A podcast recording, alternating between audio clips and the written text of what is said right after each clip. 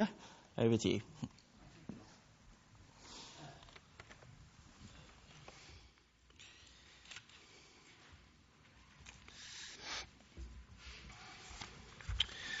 One of the um, great old style evangelists, a guy called J.C. Ryle, said this The saddest symptom about many so called Christians is the utter absence of anything like conflict and fight against spiritual apathy in their Christianity.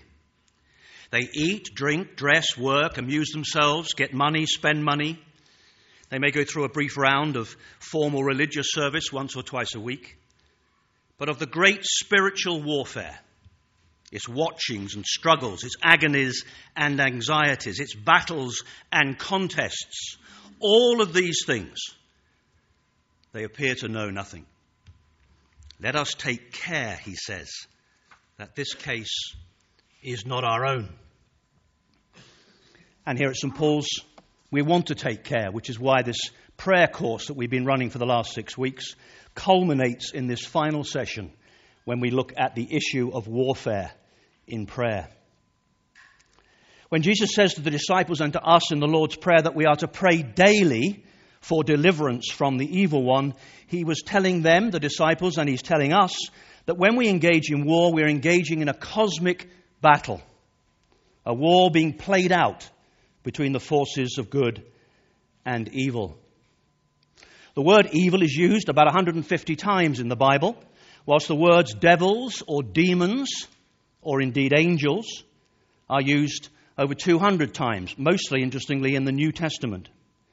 There are clearly enemies to be overcome, battles to be fought, sacrifices to be made. And the key to it all is prayer, which has been called, and I love this, the slender nerve that moves the muscle of God. The slender nerve that moves the muscle of God's power. Now, whilst many both in and outside of the church struggle to fully understand God, the sad truth, I think, is that an awful lot more of us really struggle with the idea of a devil and evil. Now, I'm not the only soldier in this church, but as a soldier, I, for one, need no convincing. The evidence is too compelling. It's it's indeed overwhelming. I've sensed, smelt, and seen too much evil in the world over the last 40 years to dismiss the idea. Driving through a town called Bugojno in the Balkans in 95, I could sense and almost taste evil in that place, the presence of evil. And we later discovered that there were mass graves there. I felt the same as I watched other mass graves being dug up in Iraq in 2003. People do terrible things to each other. People like the IRA or the UDA cruelly destroying lives in Northern Ireland. Individuals like Milosevic and Saddam Hussein doing the same in the Balkans and across the Middle East. ISIS, Al Qaeda, bringing death and destruction to New York, London, Afghanistan, and numerous other places around the world. But it's not all out there. Amongst the shelves of the religious area of a large bookshop, bookshop I was wandering around recently was a section called The Devil, Sorcery, and Tarot Readings, with titles like The Occult Establishment, The Devil is a Gentleman, Demons of the Flesh, Sex Magic, Psychic Self Defense, and one called The Second, Second Coming, an apparently devastating true story of black magic, sorcery, and supernatural drama in Britain today. Now, we may smile at that, but as history is bookended by violence, so too is the Bible. From the first pages of Genesis to the final pages of Revelation, evil is an ever present reality. And the devil or Satan is presented as the power behind that evil. From Eden onwards, where God produced perfection and the devil reduced everything to chaos, evil has dominated the life of mankind, blinding and dominating our minds, our desires, our wills, producing division, fear, and death. In one of John's letters in the Bible, 1 John chapter 3, we're told that the reason Jesus appeared was to destroy the devil's work. That is why he came. The whole world, John says, lies in the embrace of the devil, the evil one. Living in this world is like being a citizen in a country dominated by a cruel and dominant dictator. And Jesus himself makes it clear that not only is there, is, a, is there a devil, but he, the devil, is like a strong man, armed and dangerous, dominating the world, supported by forces and powers which govern and control people. The devil's forces have authority. They are cunning with plans to use their power for evil, not for good. And Jesus makes it absolutely clear throughout the Gospels that he was engaged in such a battle, such a struggle. It wasn't a human fight. His enemy was not humanity, but the power behind humanity. Time and time again, the devil attempts to divert Jesus from the fight both directly and indirectly, through his own temptations, which we'll hear about in a moment, as well as through the efforts of human friends and enemies. The bottom line is that there is a spiritual battle going on in this world, a battle between the forces of good and the forces of evil. We are at war, and we cannot afford to sit on the sidelines. The devil is the commander of the enemy forces, and like any enemy, he needs to be understood in order to be defeated. And if he is to be defeated, we had better take him seriously. And we better take our principal weapon, prayer, seriously too. Now, I'm conscious that this may all be a bit unsettling, maybe even frightening. There's a lovely story of Field Marshal Montgomery stopping his jeep to pick up a boy with a heavy satchel. The boy asks him, What do you do? And Monty replies, I'm a field marshal. To which the boy replies, Oh, my daddy works in a field. He's a farmer. What exactly do you do? Monty says, I kill people. To which the boy responds, Can I get out now, please? So as Neville comes to read to us, now might be the time for the faint hearted to leave. Neville, over to you.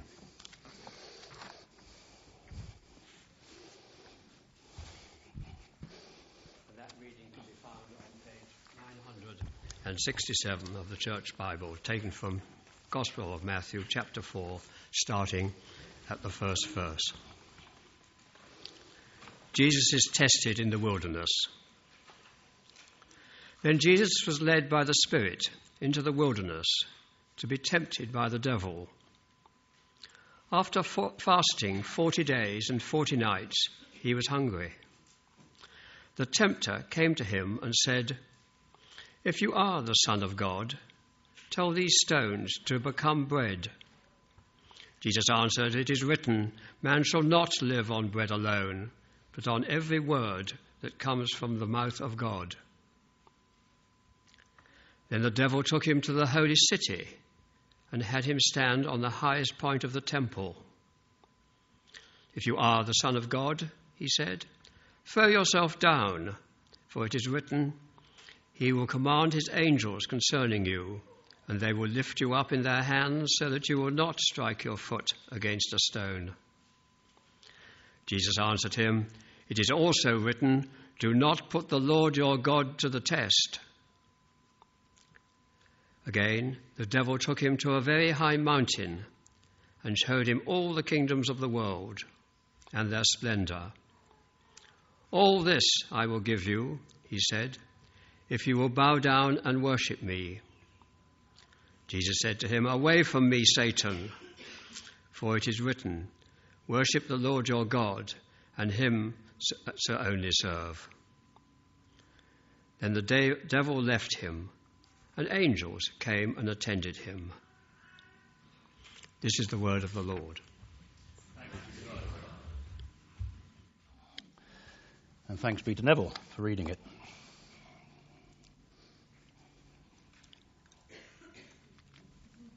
You might like to have that passage open, and also we're going to look at Ephesians chapter 6 in a minute. If you can find it, you might like to turn to that as well.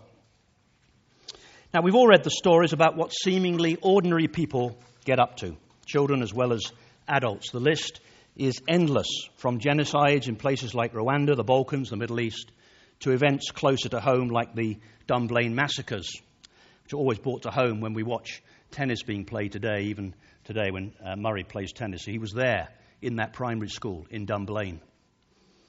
After Thomas Hamilton had walked into the primary school in Dunblane and shot all those children, the headmaster declared that evil had visited his school.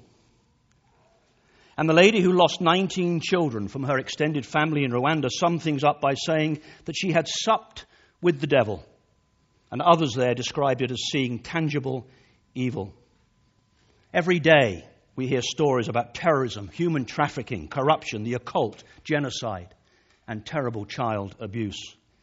Why is it, despite all our efforts to create a so called civilized world, that everything remains much as it has always been? The Bible's answer to that question is profoundly simple. Our battle, it tells us, is not against flesh and blood, but against the rulers, against the authorities, against the powers of what it describes as this dark world, and against the spiritual forces of evil in the heavenly realms. Now, there are two equal and opposite dangers when we talk about evil and the devil. One is to just disbelieve their existence. If we don't recognize the reality of evil, then we're effectively blind to what is going on around us. Maybe in today's world we put it down to faulty genes.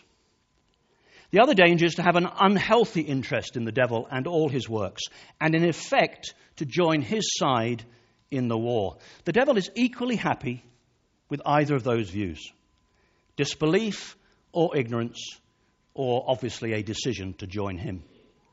We haven't got time to look at each of those in detail, but let me just say this. In one of the early books of the Bible, in Deuteronomy, we read, Let no one be found amongst you who practices divination or sorcery, which is called evil, calling on evil spirits, interprets omens, engages in witchcraft, or casts spells, or is a medium or a spiritualist, or who consults the dead. The Lord, the Bible tells us, hates these things. Why? Because it's dangerous. God hates them because the devil uses them to ambush us, to capture us. So we're to avoid palm reading, Ouija boards, horoscopes, psychic healers, all that stuff. Trapping us in these apparently harmless activities is but one of the devil's tactics. And like all of his tactics, they are designed to steal, to kill, and to destroy. That's the ultimate aim to destroy our lives. Jesus said that he came that we might have life and live it to the full. In other words, he wants us to enjoy life, but he also wants to protect us from danger and messing with the devil is not innocent fun. So, apart from anything else today, it would be great to pray for anyone who has currently been involved with or previously been involved with or taken an, an, a healthy interest in any of those things. Now, as in any war, we need a campaign plan and we need some rules of engagement if we're going to hold our ground and defeat the enemy. There's no secret to this. The Bible lays out both. The overall campaign plan was simple. In a lonely battle, Jesus came in order to overpower evil, to set us free, releasing us, his people, from the tyranny, power, and pervasiveness of sin. Through his death and resurrection, Jesus inflicted a crushing defeat and a mortal wound on Satan. Having disarmed the powers and authorities, he made a public spectacle of them, triumphing over them by the cross. But whilst ultimate victory was secured on the cross, the reality is there are still many battles to be fought and won. The Allies inflicted a critical blow on the Axis forces in Europe on D Day on the June the 6th in 1944. Victory was assured from that time, but there was still much fighting to be done before Hitler and all his power were finally destroyed in May 1945. And the same applies here. Satan has no- nothing to look forward to but the certain defeat at Christ's return. But in the meantime, we need rules of engagement and the equipment to carry into battle and hold our ground if the devil is not to inflict serious damage on us. So in Ephesians chapter 6, we're told, put on the full armor of God. So when the day of evil comes, you may be able to stand your ground. That full armor includes both defensive and offensive weapons to both protect us and to enable us to take the fight to the enemy. First, we're told there is the belt of truth. We are to get as much truth as we can. Read the Bible, pray over it, soak it up. Biblical truth is true even if no one believes it. Just as the devil's lies are lies, even if everyone believes them. And biblical truth is centered on Jesus Christ. I am the way and the truth and the life, he declares. He is truth, and we need to buckle his truth around our waist. Then we need some body armor, what the Bible calls the breastplate of righteousness, which is about a right relationship with God established through Jesus. Those of us who have accepted Christ into our lives have had our sins washed away. The slate has been wiped clean. We are restored into the kingdom of God, restored and rescued from the dominion of darkness and brought into the kingdom of the Son he loves, into a kingdom of love and forgiveness, a kingdom of freedom and eternal life. So as we join forces with him in this battle, we do so knowing that there is no condemnation for those who are in Christ Jesus. We are a righteous and accepted people. It's as if we've been held prisoners of war, and Jesus has overrun the enemy and set us free, released to join in the fight. Next, we're to fit our feet with the readiness that comes from the gospel of peace, so that we can walk through the mud and the blood of battle and speak out, declaring whose side we are on. We are to preach into spiritual warfare, all of us, not just me standing here this morning. Stand up and tell people about Jesus. If you love Christ, never be ashamed to let others know it and see it in your life. Speak for Him, witness for Him, live for Him. For over 40 years, I proudly told everyone that I met that I was in the British Army. And once I became a Christian, I told them that I was also in Christ's army. As Paul says in his letter to the church in Rome, how then can they call on the one they have not believed in? And how can they believe in the one of whom they have not heard? And how can they hear without someone preaching to them? So, again, as the old, great old evangelist used to say, preach it, brother, preach it. Preach it, sister, preach it. In today's world, of course, that's tough. So, next, we need the shield of faith to brush aside the assaults that will come in from the world around us, the flaming arrows of the evil one, as Paul says in that letter. Faith fends off cynicism and skepticism. Cynicism and skepticism undermine and destroy. Faith protects us, it sustains us through the difficult days. Sometimes against all the odds. It isn't blind optimism, it's built on the certainty of God's love for us. We all fail, pretty well constantly, some of us, including me. But by staying close to God through prayer, when it all goes pear shaped, we lift ourselves up, we get back into the fight in the sure and certain knowledge that He is faithful. We are promised in the Bible that if we draw near to God, He will draw near to us. That if we resist the devil, He will flee from us. And for this to happen, we need the shield of a powerful faith. Then we are to take the helmet of salvation and pick up the sword of the Spirit, our most effective offensive weapon. Through Christ's victory, We have freedom from the past, from the things that used to grip our lives. We have been saved from the penalty and the power of our sins. And that freedom allows us to take up the sword of the Spirit, which is the Word of God, with confidence and with authority. Constantly engaged in spiritual warfare. We heard read to us 40 days in the wilderness, being tempted, wrestling with the enemy. Jesus uses the sword of the Spirit, the Word of God, with huge power. And Satan left him. And from there, Jesus marches to the cross. So, grasping hold of the sword, we must pray on all occasions and take the fight to the enemy. Christians have nothing to fear from the enemy. Rather, the devil has everything to fear from us as we advance against him.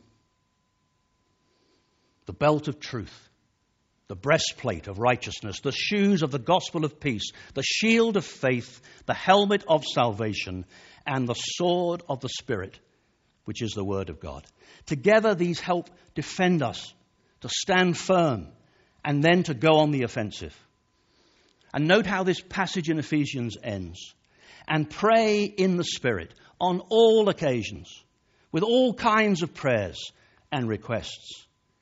And with this in mind, be alert and always keep on praying for all the saints. Again, it's easily said, it's not easy to do. Warfare is a tough business. We see that throughout the pages of the Bible. It takes courage, endurance, and persever- perseverance in prayer to win through. Whilst it's true that God hears us the moment we pray, it's also true that we often have to keep on praying in particular circumstances for particular battles to be won. Remember that story in the Old Testament when Daniel turns to prayer and fasting in a response to a vision that he had. After 21 days, we're told in chapter 9 of Daniel, an angel appears and says to him that although his prayers were heard on day one, what he calls the prince of Persia delayed him. He says, I had to fight my way through. And he was helped by the archangel Gabriel.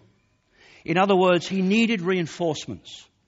And Daniel's persistence in prayer enabled him to stand firm and fight his way through. So, persistent prayer sits at the heart of all of this. And alongside living it, living out what we are praying for. A guy called Floyd McClung, interesting name, Floyd McClung, moved to the red light district of Amsterdam and planted his church between a Satanist church on one side and a pornographic bookstore on the other. He said to his team that as well as praying, we're going to live this differently. With sexual immorality on one side he told them that they were going to live with transparency and integrity and accountability. And with Satan being worshipped on the other, he said, We are going to worship openly Jesus Christ as Lord.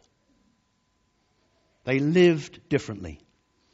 And within a few years, the pornographic bookstore had shut down and the Satanist church had burnt down. There's that wonderful passage in 2 Kings when the, the, soldiers are, f- about to fight the enemy. Elisha is praying. And the people, the soldiers, think there's nobody here to support us. When the servant of the man of God got up and went out early the next morning, an army with horses and chariots had surrounded the city. Oh, my Lord, said the servant, what shall we do? Don't be afraid, the prophet answered. Those who are here with us are more than those who are with them. And Elisha prayed, O Lord, open their eyes so he may see. The Lord opened the servant's eyes, and he looked up and saw the hills full of horses and chariots of fire all around Elisha.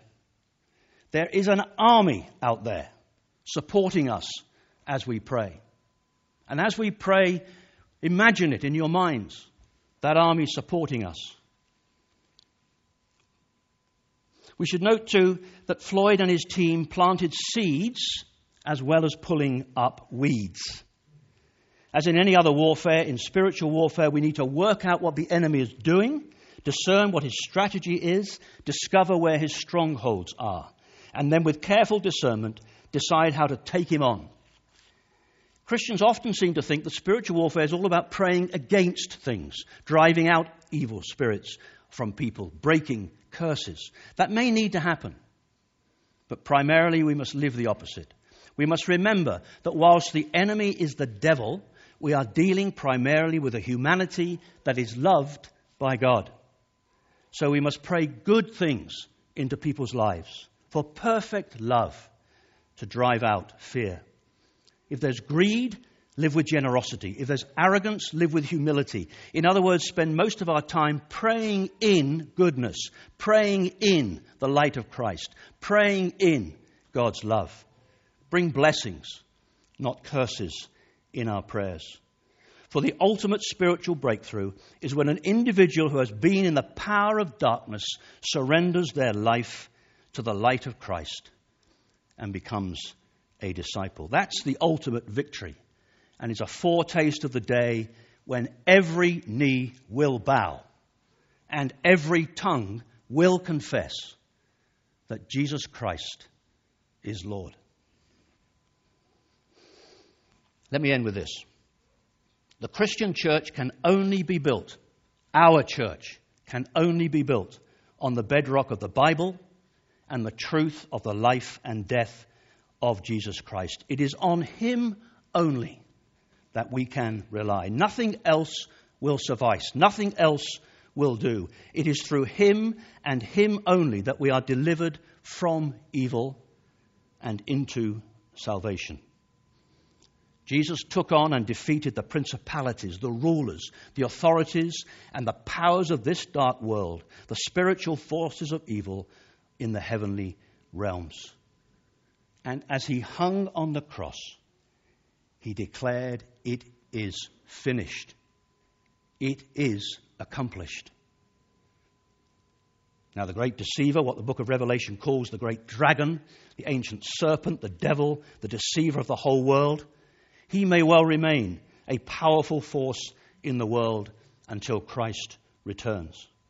But Christ will return, and he will finally annihilate the forces of evil the one who brought mankind and the universe down, enslaving it in captivity, will be put in chains and cast out. He will be finally and completely and utterly defeated. The Bible tells us that he will be cast into the lake of fire with all his beasts and false prophets. Until that great day, our war goes on. Until then, Satan can and will continue to inflict serious damage to the world around us. So we must engage, knowing that the evil one cannot touch those of us who have accepted Christ as our own. With the power of the Holy Spirit filling us daily, with persistent prayer providing us with an unlimited source of ammunition, we must join the fight and resist evil, holding firm to the end of our days. I was in Oxford on Friday at Christ Church and attended an evensong there. And we sung one of Charles Wesley's great hymns. The first two verses say this Shepherd divine, our wants relieve in this our evil day. To all thy tempted followers give the power to watch and pray long as our fiery trials last, long as the cross we bear, O let our souls on thee be cast in never ceasing prayer. So may it be for us. Amen.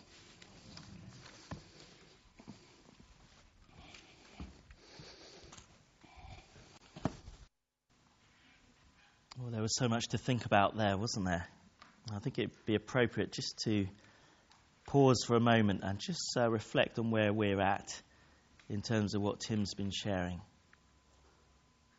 First of all, I just wonder if, if we can all close our eyes, and I'm just going to lead us through a little time of just identifying where we are at and where we might like to get to. So, first of all, are you someone who has tended to ignore the realities of spiritual battle. Maybe downplayed it in your mind, maybe not really understood it, or maybe rather not think about life in those terms.